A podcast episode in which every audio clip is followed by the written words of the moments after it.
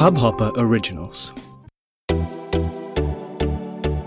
नमस्ते इंडिया, कैसे हैं आप लोग? मैं हूँ अनुराग। अगर आप हमें पहली बार सुन रहे हैं तो स्वागत है।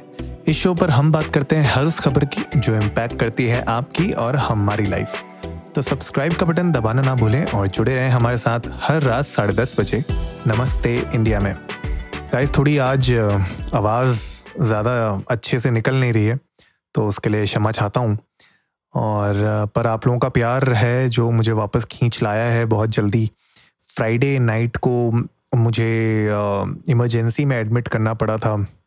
बहुत ज़्यादा मेरे स्टमक में पेन हो रहा था और पूरी बैक मेरी पेन कर रही थी। बहुत ज़्यादा बर्निंग सेंसेशन था। एंड पेन इतना ज़्यादा था कि मतलब यू नो ऑलमोस्ट ब्लैकआउट हो गया था मैं और मतलब मुझसे बिल्कुल चला नहीं जा रहा था, बैठा नहीं जा रहा था, लेटा नहीं जा रहा था। कोई भी एक्टिविटी नहीं हो पा रही थी, सो नहीं पा रहा था। रात को दो ढाई बजे के अराउंड इमरजेंसी में गए हम लोग हॉस्पिटल के।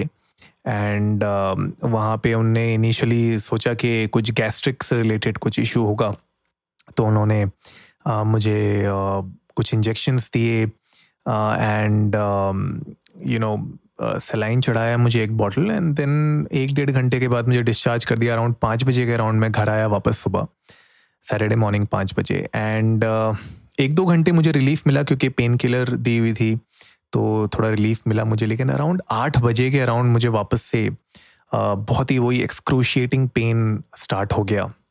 एंड बिल्कुल भी नहीं मतलब बैठा जा रहा था। वही सेम सिमिलर सिचुएशन जो रात को हुई थी, वही बिल्कुल रिपीट हो गई। एंड आई थॉट कि this is something serious and ये तो नहीं हो पाएगा ऐसे।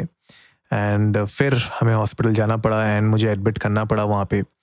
दो दिन में एडमिट रहा। आज मैं वापस आया हूँ। एंड तो बस ये एक्चुअली जो पूरी कहानी है वो मैं इसलिए बता रहा हूँ क्योंकि जो सारे टेस्ट हुए, मेरे सब नेगेटिव आए हैं so thankfully everything is okay but जो कहा जा रहा है वो फ़ूड पॉइजनिंग कहा जा रहा है। डायग्नोस यही हुआ है कि फ़ूड पॉइजनिंग हुई है। एंड उसकी वजह से ये सारे के सारे सिम्टम्स और ये कॉम्प्लिकेशंस आए थे। और जो मैंने मतलब मैंने रियलाइज़ किया कि किस वजह से मुझे फ़ूड पॉइजनिंग हो सकती है बिकॉज़ फ्राइडे नाइट थी, ऐसा भी नहीं कि मैं कहीं बाहर था, घर पे ही था मैं। और जो सब खाना खाते हैं घर पे सारे मेंबर्स वही मैं भी खाना खा रहा था तो ऐसा तो कुछ था नहीं जो मैंने अलग खाया था। सिर्फ़ एक चीज़ थी, शाम को मैंने कॉफ़ी पी थी एंड जो कॉफ़ी मैंने यूज़ की थी, वो फ्रिज में रखी हुई एक पुरानी विप्ड कॉफ़ी थी जो बहुत टाइम पहले से अब वो कितने टाइम पहले से थी वहाँ पे वो मुझे भी नहीं पता। बट uh, उसी विप्ड कॉफ़ी को मैंने दूध में डाला गर्म किया उबाला और कॉफ़ी बना के पी ली शाम को। वही एक अकेला फ़ूड आइटम था जो मैंने अलग से uh, खाया था पूरी फैमिली के अलावा। एंड मुझे लगता है कि वही एक रीज़न रहा होगा इस फ़ूड पॉइजनिंग का। And can be you know because आपको नहीं पता कि उसमें uh, वो कितना पुराना था और उसकी क्या सिचुएशन थी। तो आज के एपिसोड में गाइज़ मैं यही थोड़ी बहुत कुछ बातें आप लोगों से डिस्कस करना चाहता हूँ। बिकॉज़ जिस हालात से मैं गुजरा हूँ मैं नहीं चाहता कि आप लोग कोई भी उस हालात से गुजरे और ये एक बहुत ही मतलब छोटी सी निगलेक्शन कह सकते हो आप निगलेक्ट करना कह सकते हो। छोटी छोटी चीज़ों को हमारी लाइफ में हम देखते हैं जनरली जब हम लोग किचन में कुछ खाना होता है, बहुत टाइम तक हम उसको फ्रिज में रख देते हैं। इनफैक्ट हम ये सोचते हैं कि अगर फ्रिज में रखा होगा तो यार क्या दिक्कत है? फ्रिज में तो हफ्तों हफ्तों पुराना खाना भी हम आराम से प्रिजर्व रख सकते हैं।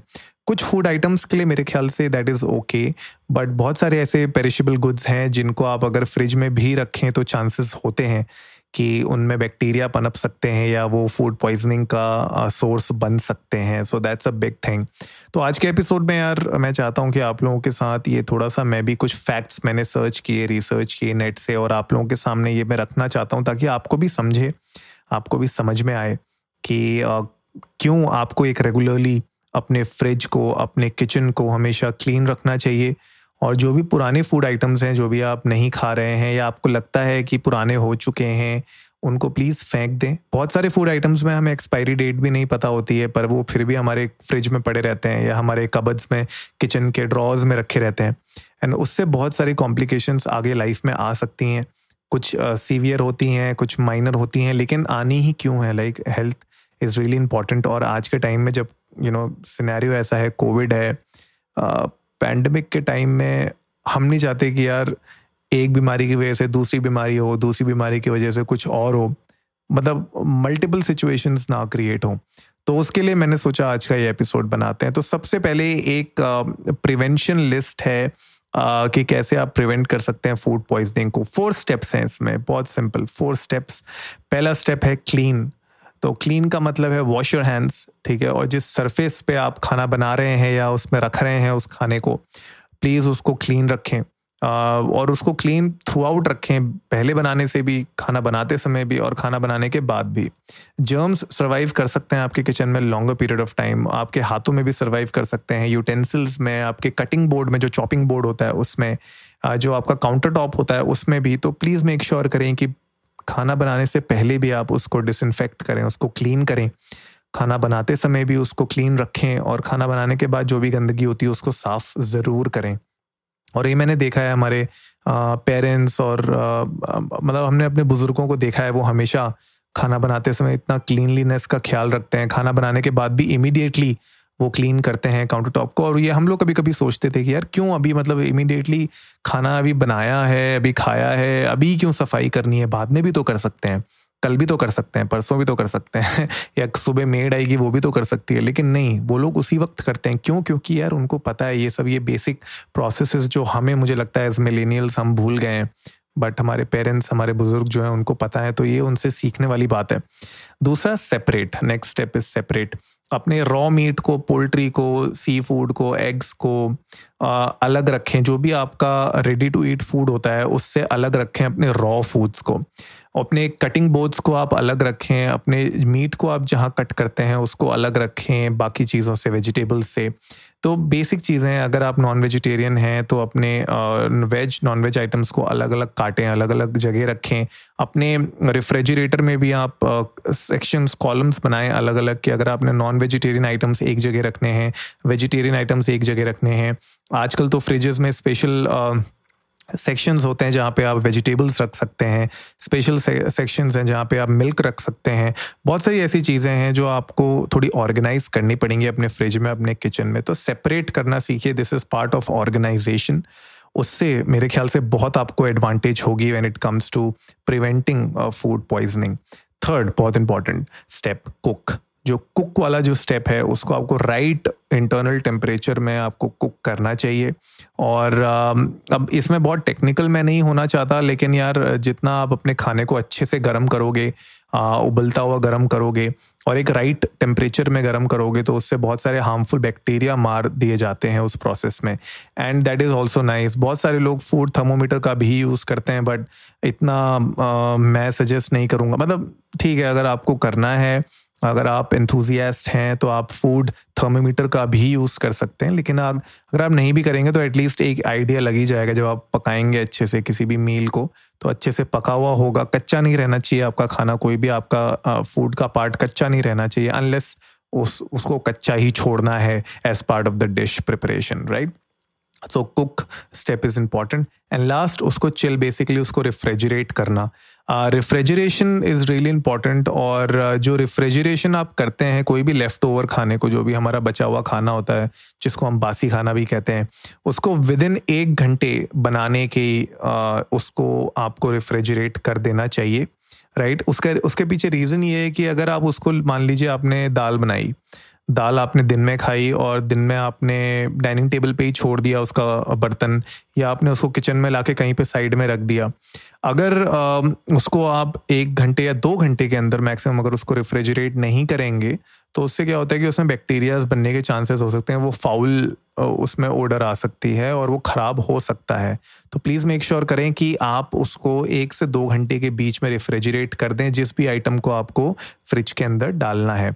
और जैसे मैंने आपको स्टार्टिंग में कहा एपिसोड की कि बहुत सारे ऐसे फ़ूड आइटम्स होते हैं जो एक्चुअली में आपको लगता है कि यार हफ्तों हफ्तों चल जाएँगे, लेकिन वो नहीं चलते हैं। अब उसकी तो लिस्ट मेरे पास है नहीं टू बी वेरी फ्रैंक लेकिन अगर आप लोगों के पास इसकी नॉलेज है तो प्लीज़ हमारे साथ इंडिया इंडस को नमस्ते पे जाके शेयर करें। इससे हमारी नॉलेज भी बढ़ेगी और जो हमारे लिसनर्स हैं, उनकी नॉलेज भी बढ़ेगी। हम लोग शेयर करेंगे उन लोगों के साथ आगे जाके, ताकि उनको पता चले कि कौन से ऐसे आइटम्स हैं, जो एक्चुअली में रेफ्रिजरेट करने के बावजूद आपको ज़्यादा दिनों तक फ्रिज में नहीं रखने चाहिए। राइट और आपको पता ही है यार, देखिए, कोई भी जो भी हमारी एज ग्रुप का है, वो हाई रिस्क में होता है इसके राइट तो जनरली सिक्सटी फाइव प्लस तो होते ही हैं। Pregnant women are also you know at high risk जिनको भी डायबिटीज़ का इश्यू है, थोड़ा सा भी हार्ट कंडीशन है हेल्थ कंडीशन हैं कोई भी किडनी की प्रॉब्लम्स हैं, उनको हो सकती है प्रॉब्लम जो बच्चे होते हैं पाँच साल से यंगर उनको भी बहुत हाई रिस्क होता है इसका राइट तो प्लीज़ मेक श्योर करें कि यार आप इन सब चीज़ों का ध्यान रखें राइट एंड कुछ ऐसा होता है कभी कभी कि हम लोग बहुत ज़्यादा कह सकते हैं कि यू नो know, हम लोग को लाइकलीहुड ज़्यादा होता है कि हमें फ़ूड पॉइजनिंग हो जाए। तो वैसे केस में यू you नो कोशिश करें कि रॉ फ़ूड आप कम से कम कंज्यूम करें। रॉ जो यू नो जो रॉ या लाइटली कुक जैसे स्प्राउट्स और ये सब नहीं होते हैं, उन सब चीज़ों को आप कम करें raw milk juices raw juices को लेना थोड़ा कम करें। कोई टाइप का चीज़ अगर आप ले रहे हैं या पेस्चराइज मिल्क से बना हुआ कुछ अगर ले रहे हैं तो उसको भी आप रिड्यूस कर सकते हैं जस्ट टू मेक श्योर कि आपको फ़ूड पॉइजनिंग ना हो राइट सिम्टम्स के बारे में अगर मैं बात करूँ फ़ूड पॉइजनिंग की तो यार मुझे तो बहुत स्टमक में बहुत पेन हुआ था, मुझे वोमिटिंग भी हुई थी। और यही इसके मतलब एक तो होता है, इसमें फीवर बहुत आपको आता है, आपको डायरिया हो जाता है कभी कभी ब्लडी डायरिया भी होता है वोमिटिंग तो होती है डिहाइड्रेशन हो जाता है ड्राई माउथ थ्रोट राइट जैसे मेरी आवाज़ अभी आप देख रहे हो, बैठी हुई है, थोड़ी सी। एंड यूरिनेशन uh, में थोड़ी सी आपको प्रॉब्लम आती है आप नहीं कर पाते अच्छे से करते हैं तो uh, आपको थोड़ा सा उसमें बर्निंग uh, सेंसेशन होती है। आप जब खड़े होते हैं तो आपको डिजीनेस की फीलिंग आती है। ऐसे ही कुछ सिम्टम्स हैं और मुझे भी जैसे मुझे यूरिनेशन अच्छे से नहीं हो रही थी और मैं भी जब मतलब खड़े हो रहा था तो मुझे डिजीनेस हो रही थी डिहाइड्रेशन मुझे बहुत हो गया था। एंड uh, ये uh, मुझे खासकर मुझे डायरिया तो नहीं हुआ लेकिन मुझे वोमिटिंग हुई थी राइट तो ये सब चीज़ें हैं ऐसी जो आप लोगों को देखनी चाहिए। अगर ऐसे सिम्टम्स आ रहे हैं तो इसका हाईली चांस हो सकता है कि आपको फ़ूड uh, पॉइजनिंग है। तो प्लीज़ अगर ऐसी कुछ भी सिचुएशन आपके साथ होती है तो प्लीज़ आप इमीडिएटली डॉक्टर को दिखाएँ।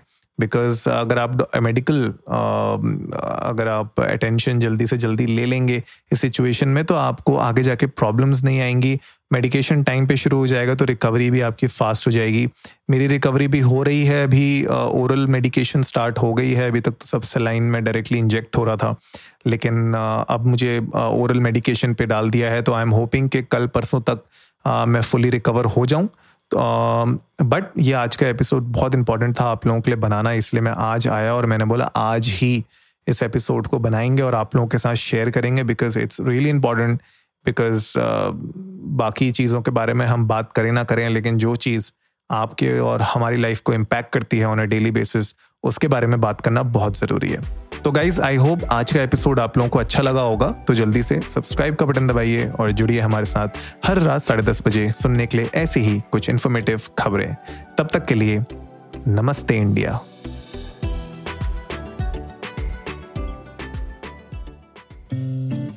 इस हब हॉपर ओरिजिनल को सुनने के लिए आपका शुक्रिया।